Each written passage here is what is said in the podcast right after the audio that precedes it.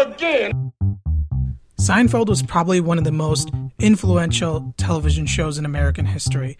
Throughout the 90s and early 2000s, things that happened on that show would become part of regular pop culture.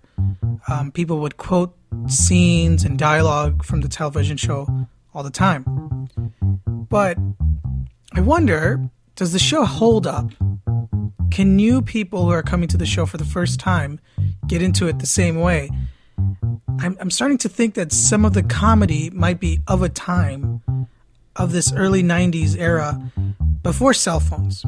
Like, let's imagine, what if Jerry and Elaine and George and Kramer had iPhones? What if Seinfeld took place now? How different would that make episodes? Think about the time they were lost in the parking lot at the mall and they couldn't find their car. Well, that wouldn't happen because when they'd first park, they'd probably take a selfie and post it on Facebook, and that would record their location, and they'd be able to find their car easily. And what about yada yada?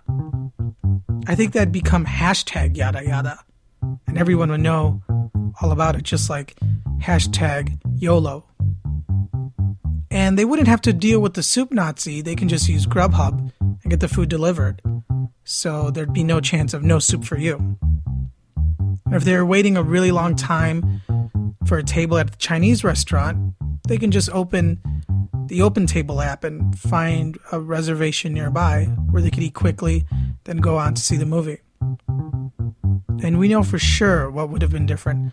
The contest wouldn't have gone on for so long. George would have lost that one quickly. Say what again?